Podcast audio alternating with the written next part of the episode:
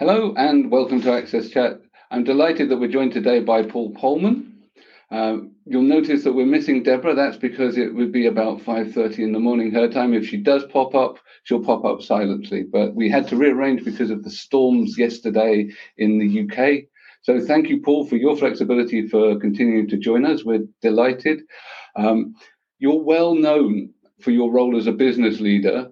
Led uh, Unilever for, for a long time. But what many people don't know is that you've been working in the field of disability inclusion, particularly uh, innovating in the field around low vision and no vision. So, can you tell us a bit about this and how you came to be engaged in the field?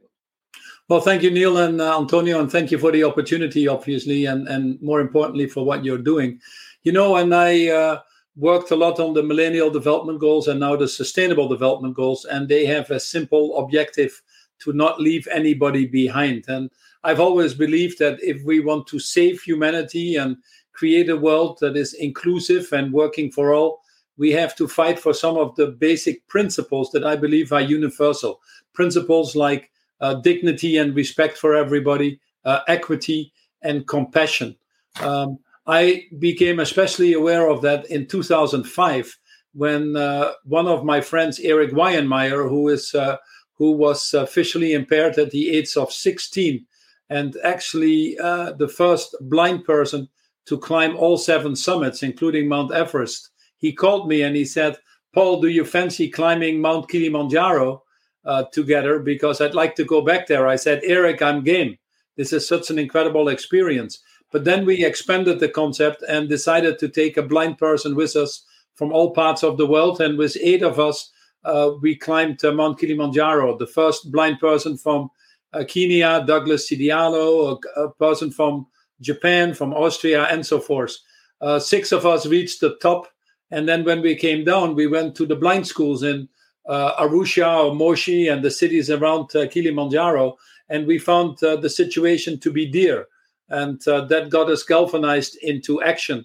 Uh, you know, we as we uh, we cannot change our values uh, if we don't change what we value, and it is very important that we value this total inclusion.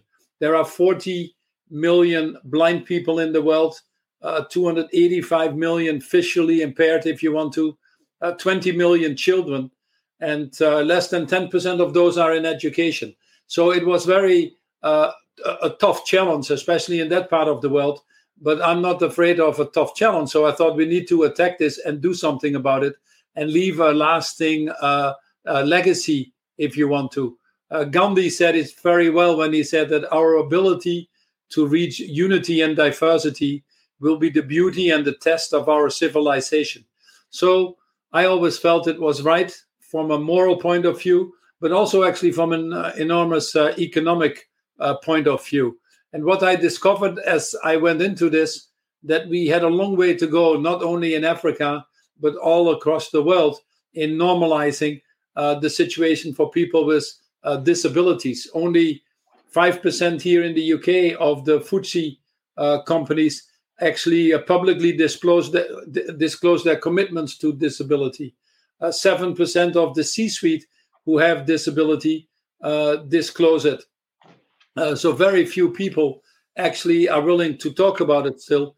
And more than half the companies in the world, which was a great surprise to me, rather pay fines than complying with the law to include people with disabilities. So I thought this has to change. The world cannot work if we don't include for all. And I think COVID has added an extra dimension to that. It has made us realize that people that are already in difficult positions, minorities or marginalized communities, are paying the the, the higher price for our failings and uh, for people with disability that has even been uh, more true uh, which makes us even more determined to try to do something about it. And it's obviously as you know neil better than i do an enormous uh, opportunity. We're talking here about 15% of the world population which is the largest minority group if you want to. A spending power estimated at 8 trillion dollars uh, at a time that we're looking for talent, an enormous talent pool, but also an enormous pool that you want to have associated with your companies. And I've always believed that business can and should be a major force for change. And this is one of the burning issues still on the agenda that needs to be addressed. Absolutely. So, for those of our audience that don't know, the, the, innovation that we were talking about was was something called Orbit, which which revolutionized Braille. So, um, for for those of you that are not familiar with Braille readers, they they tended to be made out of thousands of moving parts, which is really really expensive. Which is why a Braille display or reader used to cost thousands of dollars per per machine. Now the Orbit project uh, used a different technology to create the pins that pushed it up and and slashed the cost by 90% and and and that's the revolutionary part of of what you were doing working with a pal of mine Kevin Carey who was the chairman of RNIB at the time and loading up these readers with books as well. So not only are you giving access to information you're providing a, a library of information to the individuals that that that get these much more affordable devices. So, um, yeah. a little bit more about Orbit from you would be great. Oh, there's no problem about that, uh, Neil. In fact, when we uh, looked at the situation of blind people, we said we have to do something about it. We cannot just be uh, silent bystanders. So we created the Kilimanjaro Blind Trust, which is incorporated now as uh, uh, the biggest charity for the visually impaired in Africa. We're in six countries. Our headquarters are in Kenya, and the main objective is really unlocking literacy for life. So we ensure that uh, visually impaired children are enrolled in schools, uh, obviously have access to the right tools, like the Orbit itself. We provide educational material, training, uh, advocacy, and we're uh, slowly but surely expanding out of East Africa into other countries. We reckon we are touching about 25 thousand children now with with our uh, limited means, but are certainly seen as the most recognized organization. We were dealing with the Perkins Braille machine that you rightfully described was a very useful tool, but uh, expensive and actually inefficient. Uh, you could not put uh, books on there. Uh, people, uh, children that were visually impaired, Harry Potter's book would come out. If you're lucky in Africa, you might have access to a Braille book three or four years later when the conversations have changed or uh, you know uh, having to share uh, exams in school, having to share one braille machine amongst four or five visually impaired people. Situations that would never have given you a chance to develop to your fullest potential. Now we are rapidly moving to ensuring that every child in school has an orbit. Uh, think about it as your iPad. You can put an unlimited amount of books on there. You can put curriculum on there. You can even put STEM now on there, which is quite revolutionary for Braille. And we have uh, come up with the Orbit uh, people with a device that teachers can actually uh, don't need to know Braille, but can actually follow uh, on a normal uh, telephone or other device what the visually impaired students are typing. Uh, what we've seen with COVID as well is when the schools were closed, Uganda just opened after two years of closure, for example. these children still have access to the orbit and can actually study at home, and it totally changes their lives. And increasingly, we're moving not only to giving them the tools to educate themselves, but the most important thing, obviously, is to unlock their full potential for life. So we're working with students now at university level. We're working increasingly with companies to place these uh, these people, and uh, that's obviously a very rewarding uh, thing to do and hopefully uh, we can soon expand with help of everybody to the various places in Africa first, but then globally uh, as the need is enormous, as you can imagine. Well, that's no, uh, no, that's it's extremely interesting to to see how we can you know connect to different uh, other parts of the world and uh, able, able to to empower uh, other people that are, are usually know, when we read the news every day, we know that there are a few countries that dominate this space, and sometimes uh, African countries uh, get a little bit for, forgotten. So, from from that that, that journey uh, that you uh, uh, that you went through there, what do you believe helped you to be a better leader?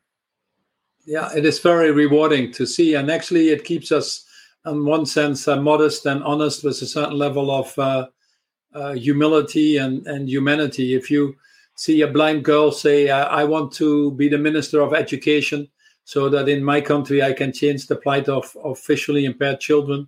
Or uh, I met another blind boy the other day who wants to be a doctor so that he can prevent the same issues in other people.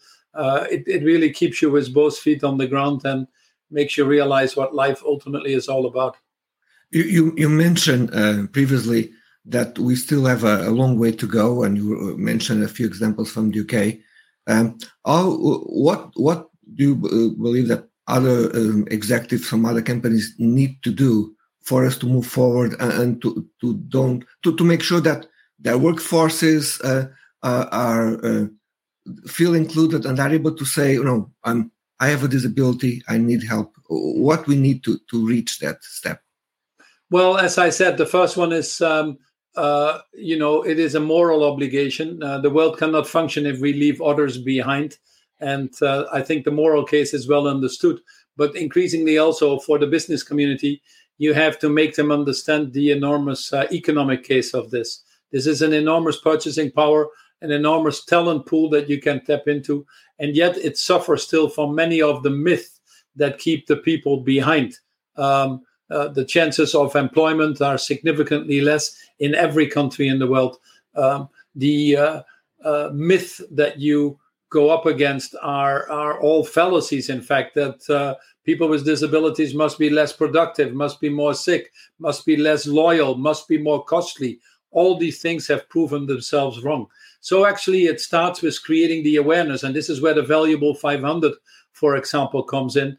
Um, you need to lead the people to the water if you want to and uh, share best practices. Companies like Atos, who have worked on the accessibility of people with disabilities, who have uh, increased the sensitivity within your own organization, uh, built it into all of these HR policies, etc., is the first uh, thing. Is is create awareness not only of the enormous economic uh, potential behind this, but also about the uh, uh, busting these myths. And once you have these awareness, then it is important that you make commitments. Very few companies disclose actually or, or are aware of the status of LGBT.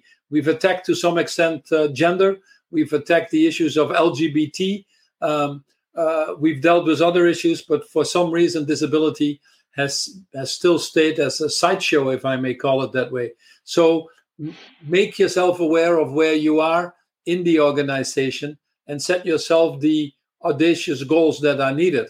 When I retired from Unilever uh, after 10 years being CEO, uh, I did not want and nor did I need any retirement present. So I said the biggest present you can give me is to make a firm commitment that you're going to hire more people with disability. And what I was very pleased about was that my retirement present was a commitment by 2025 to at least have 5% of our uh, workforce be people with uh, disabilities or disabilities, as you call it, and to become the number one choice of people with disabilities uh, as an employer. I could not have wished of, of a better present, but make these bold commitments. And then not only make these bold commitments, be part of the network like the Valuable 500, where you get the best practices, learnings from others to then implement it uh, in your organizations but it can only be done if it is uh, from the top down. Uh, in any organization, uh, you will find roadblocks, you will find reasons not to. So it needs that leadership from the top to uh, to solve this issue at an accelerated rate. Yeah. so uh, I'm proud to be part of the board of Valuable 500, and Access Chat has been supporting uh, Valuable since before it became valuable. Um, how did you? What was your journey to become chair of Valuable 500? Because we know it, but it'd be great to to hear from your point of view how um, how Caroline persuaded you. Not that you probably needed much pers- persuading. well, if uh, if you uh, uh, the, the saying goes um, if you uh, want something to be done uh, enroll a busy person and um, i was not looking for more work but uh, obviously a combination of my passion in the field um, from my work with the kilimanjaro blind trust we just talked about as my own foundation my firm believes um, having helped develop the sustainable development goals that we should not leave anybody behind. Uh, I also obviously got um, touched by the infectious passionism and optimism that Caroline has, and and I'm very uh, honored also to chair with you and, and be part of, of the advisory board with you, Neil. I know you're equally passionate about that area. You know, um, it, it is uh, very important. I've always believed that, and I've written this book, uh, Net Positive How Courageous Companies Thrive by Giving More Than They Take. That it is important to get the business community enrolled.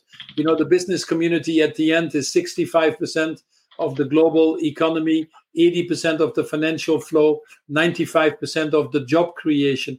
If we don't get this firmly embedded um, in the business uh, as as part an integral part of their strategies, we will never get there. And that's obviously where I've spent my whole life and feel the most comfortable.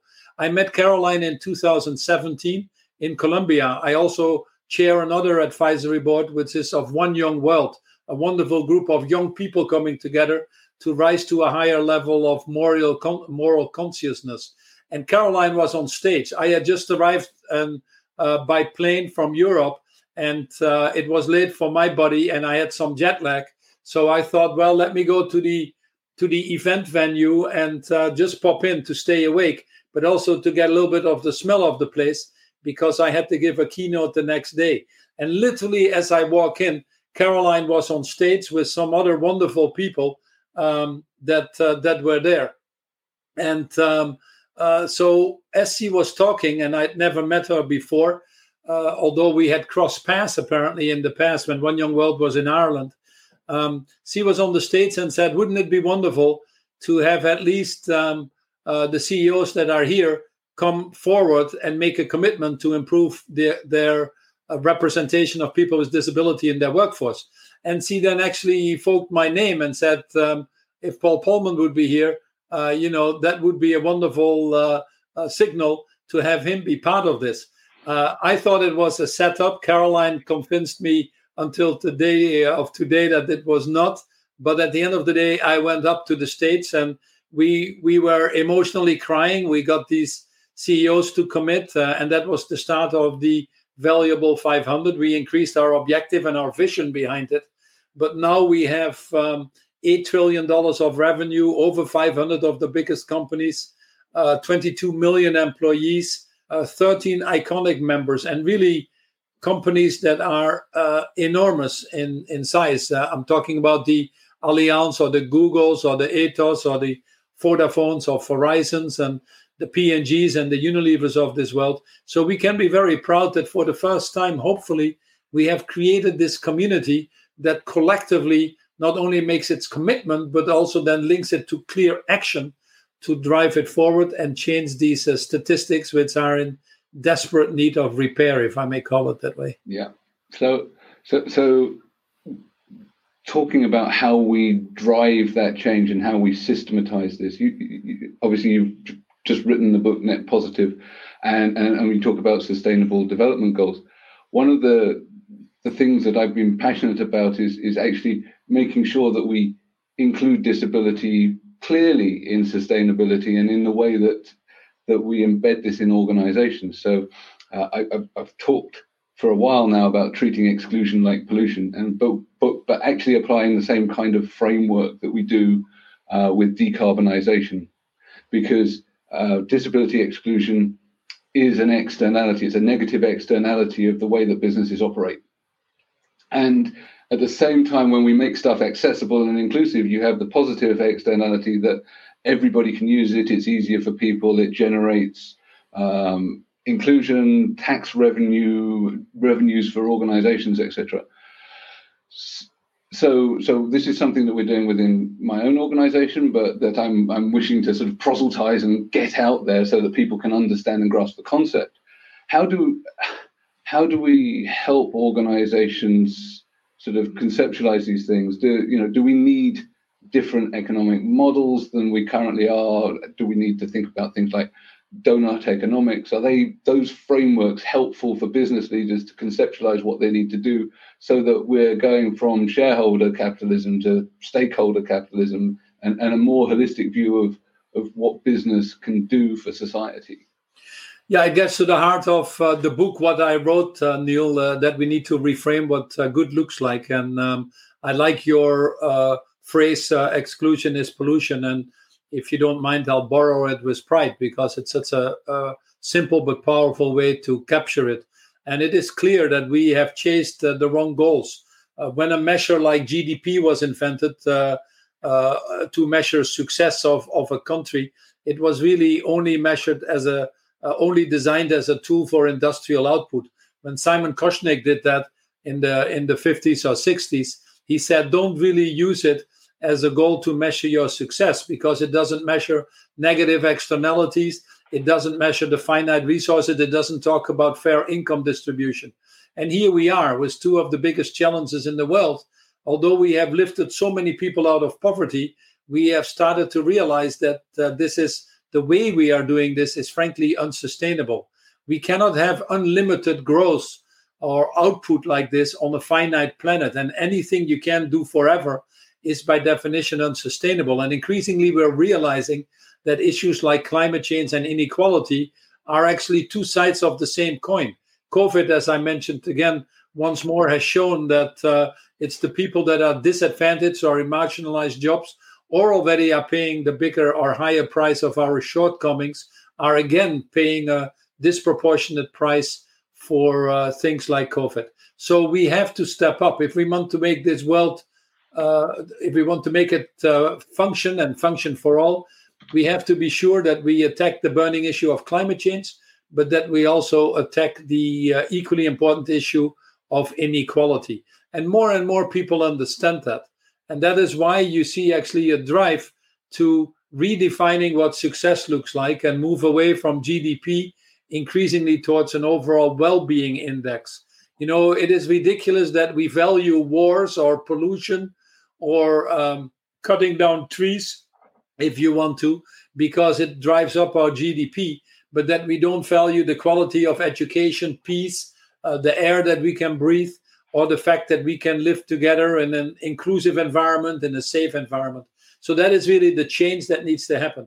There's the genuine uh, progress indicator, or the human development index, or the happy planet index, or the gross national happy index, and I can give you more and more of these initiatives that are popping up across the world that some countries are already starting to adapt to properly define what success looks like.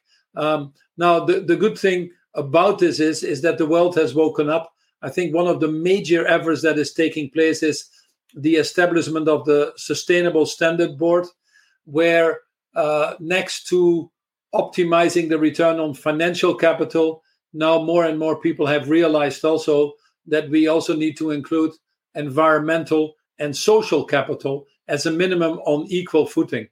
We have seen increasingly governments adjust and adapt their legislation as well. Requirements to publish the numbers of uh, of the workforce uh, diversity in LGBT and in uh, gender, but increasingly also, hopefully, with uh, people with disabilities. Adapting laws and frameworks to make sure that companies uh, uh, act in an inclusive way. the disability acts that are coming in in different places. so we've started to see this broader awareness of what needs to be addressed, but also the willingness to do something about it. And what this is all about, obviously, is jumping on that trend, but accelerating it. Because what is missing, like on climate change, uh, what is missing on inclusion is that we probably are aware of what needs to be done, but that we're not moving at the speed and scale. And having now 500 of the biggest companies with this economic force of over $8 trillion in revenue is probably enough to create a tipping point, and this is what we're all focused on. Paul, uh, behind me uh, on the wall, I have a, a, magazine, a Wired magazine, with Al Gore in these days saying, "This is the we are at a climate crisis." Now we have been talking. How can we make sure that you know this, all these delays, and it was you know, many years ago. How can find a way that we don't get on kind of a trap and we end up in a similar situation in relation to uh, in relation to disability yeah so that's very important and i think um, the awareness is moving up it is the zeitgeist if you want to Uh, and COVID has really seen a shift, a shift in collective consciousness, but also a shift in commitments of action to do something about it. So we need to be sure, first and foremost, that in the debate of building back better, that we also put in um, uh, in in terms of equality or the just transition that people talk, that we put in the rights of people with disabilities. I think it's not well understood yet that we're talking here about a population of 1.3 uh, billion people, uh, 15% of the world's population, the biggest minority group, that most of the disabilities happen between the ages of, of 20 and 65, that it could happen to all of us. And so we have to destigmatize. That is the first thing. And I think with efforts like the Valuable 500, um, it, it goes a long way in that direction. The second thing we have to do is it's very difficult for companies alone to really move the needle at scale. So we need to form these partnerships. I always say that we should not compete on the future of humanity. And companies that understand that collaborative leadership is more important than competitive leadership will be doing well. And here we have 500 of the most iconic companies in the world, including Atos, being part of this effort, collectively creating and sharing the knowledge, collectively uh, driving each other to higher levels. I believe we can get to uh, move the needle forward in a significant way. And then the third element is to use that collective power to also drive the advocacy. There's no question about it that our multilateral institutions, our governments have it very difficult at this time. We're seeing an increase in populism, nationalism, xenophobia, multilateral institutions not quite functioning, major distractions geopolitically that uh, take away from this agenda. So, as a business community, we have the obligation to collectively raise our voices to ensure that governments implement the right policies and that governments obviously put the right frameworks in place to ensure that everybody then starts to uh, implement these more inclusive strategies. Right now, for example, in the US, in the Disability Act, there is no minimum wage for people with disability. That's unacceptable. When COVID came in the UK, they wanted to deprioritize people with disability to have access to the to the vaccines that became available. That's unacceptable. So if we don't work together to also ensure that governments individually and collectively put the right policies in place, I'm afraid we would not get to these tipping points that we're after. No, I, I think something that we, you know, that we, we need to look, we need to look at this not as a campaign, that uh, as a permanent narrative, you know, is something that we need to talk every day. It needs to, you know, I think that's something that uh, we, we need to do as, as part of our commit, commitment with, with, with the topic that we are so passionate about. I could not agree more. I could yeah. not agree more. It's, it's definitely a disability is a thread in the fabric of society. So if we don't include that, the talking about that thread, then then it gets left behind. It gets siloed. We we lose that progress. What I One find, Neil, is that um, yeah. people are working a lot with the blind. Yeah. They've always dealt with uh, uncertainty in their lives. They always had to cope with the unexpected. Um, yeah. They always had to use technology to actually enhance their capabilities. Often now, technology has given them the possibility to actually do even more than non visually impaired people or sighted people, if you want to. But also, they've always learned how to live in this VUCA world of volatile, uncertain, complex, and ambiguous. And at a time that the world is even changing faster and faster, these people are actually better positioned than many of us who don't have to deal with these uh, disabilities. So, um, the the inclusion where we see this in companies, and I've seen the same in Unilever. I'm sure you've seen the same in Atos. The inclusion of people with disabilities at higher numbers in your company just absolutely lifts the total organization and and and positions you better for a more challenging future. Absolutely. So we're used to dealing with complexity, ambiguity, and and and problem solving and every business needs problem solvers especially right now. So one last question before we have to close and and and, and that or, or rather a sort of topic and and that's quite often there have been this idea that disability inclusion should be sort of charitable um, and that when you're doing business with people with disabilities that shouldn't really make money from it. My view is that actually there is nothing wrong with making good money out of doing good things. And if anything, we should be making lots of money out of it to make it attractive to, to businesses. So, how can we create that attraction for businesses to, to engage in the topic um, rather than just a sort of the macroeconomic figures, but, but get them really engaged on you know how does this sort of embed into how they sell or provide services to their community well, you raise an interesting point, Neil, and and uh, listening to your question and, and reflecting on it. Um, you know, uh, business needs profits to survive, and uh, but profits are like white blood cells in your body.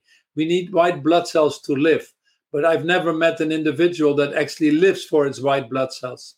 So business itself needs profits to survive, but it needs a higher order, a higher purpose to be able to be successful long term, to be able to attract employees have a higher level of engagement, etc. And that higher purpose can only come from representing these basic values of inclusion, dignity, and respect, equity. And if businesses neglect that um, at all of its levels, it ultimately will not be successful. That's the essence of the book uh, that we've written to uh, Net Positive.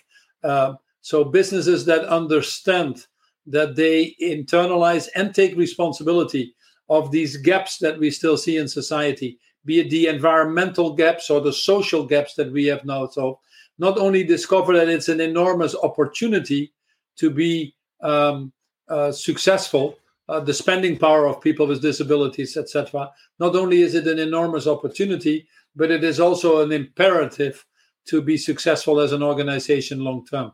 You simply will not be able to attract talent if you say, I'm only hiring white males or I'm only uh, taking care of people with disabilities, or I'm only doing LGBT. Uh, you have to have an integral approach where we ensure that we reflect society, that we make it inclusive for all, and unlock that full potential that comes with it to be long term successful.